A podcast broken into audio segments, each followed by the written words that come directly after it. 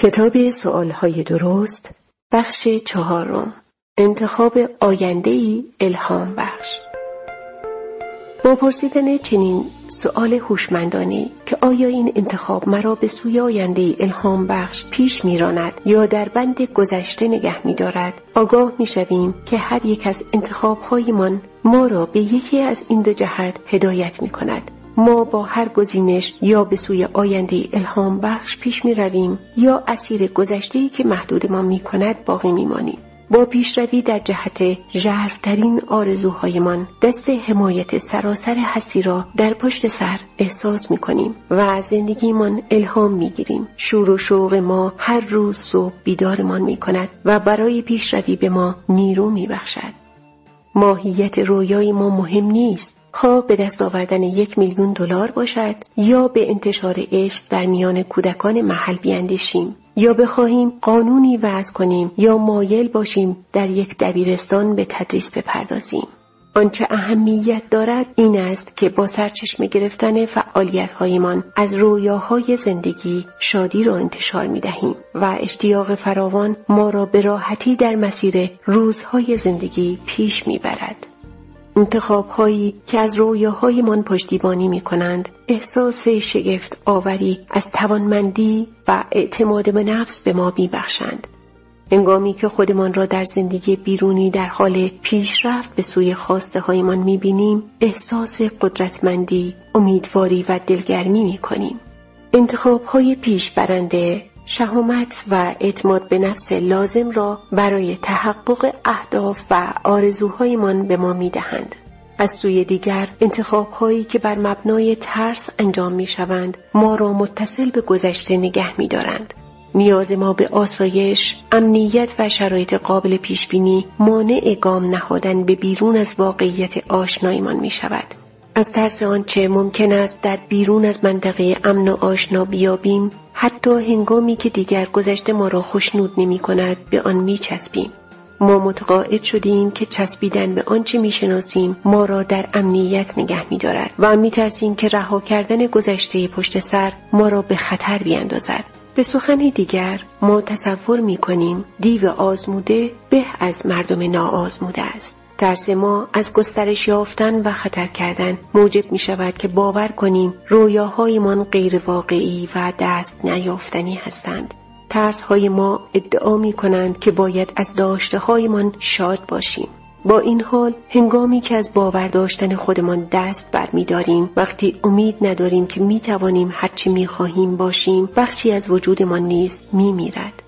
با محروم کردن خودمان از حق رویا پردازی و به یاد آوردن آنچه در حقیقت آرزو داریم اندک اندک اتصالمان را با والاترین بخش وجود خیش از دست می دهیم. بیشتر اوقات احساس می کنیم که پیشتر آزموده ایم و شکست خورده ایم. از این رو برای تلاش دوباره تردید نشان می دهیم. ترس در سراسر وجودمان رخنه می کند ما را فلج می سازد و از پیشروی باز می دارد. اما در اینجا حقیقتی وجود دارد شما یا به جلو حرکت می کنید یا به عقب می روید. راه میانه وجود ندارد. شما هیچگاه ساکن نمی مانید. حتی اگر گاهی چنین به نظر برسد. هر انتخابی حتی اگر کوچک و بی اهمیت به چشم بیاید شما را به جهت ویژه‌ای میراند. حتی اگر انتخاب کنید که به هیچ رو کاری انجام ندهید بر زندگی شما تأثیر خواهد گذاشت. چرا که این گزینش نیز نوعی انتخاب خواهد بود. مشاهده این نکته که چگونه انتخاب های بزرگ زندگی و سرنوشت ما را شکل می دهند آسان است. اما به سادگی می توانیم خودمان را با این باور که انتخاب های کوچک خیلی مهم نیستند بفریبیم. در حالی که صدها انتخاب کوچک در یک مسیر نادرست می تواند زندگی را برای ما به وجود بیاورد که همیشه در آن رویاهایمان یک قدم جلوتر از ما هستند. اگر نمی توانیم پیامدهای پاسخ ندادن به یک تلفن یا دیر پرداخت کردن صورت حسابهایمان را درک کنیم باید همین حالا به نخستین بخش این سؤال درست جواب بدهیم.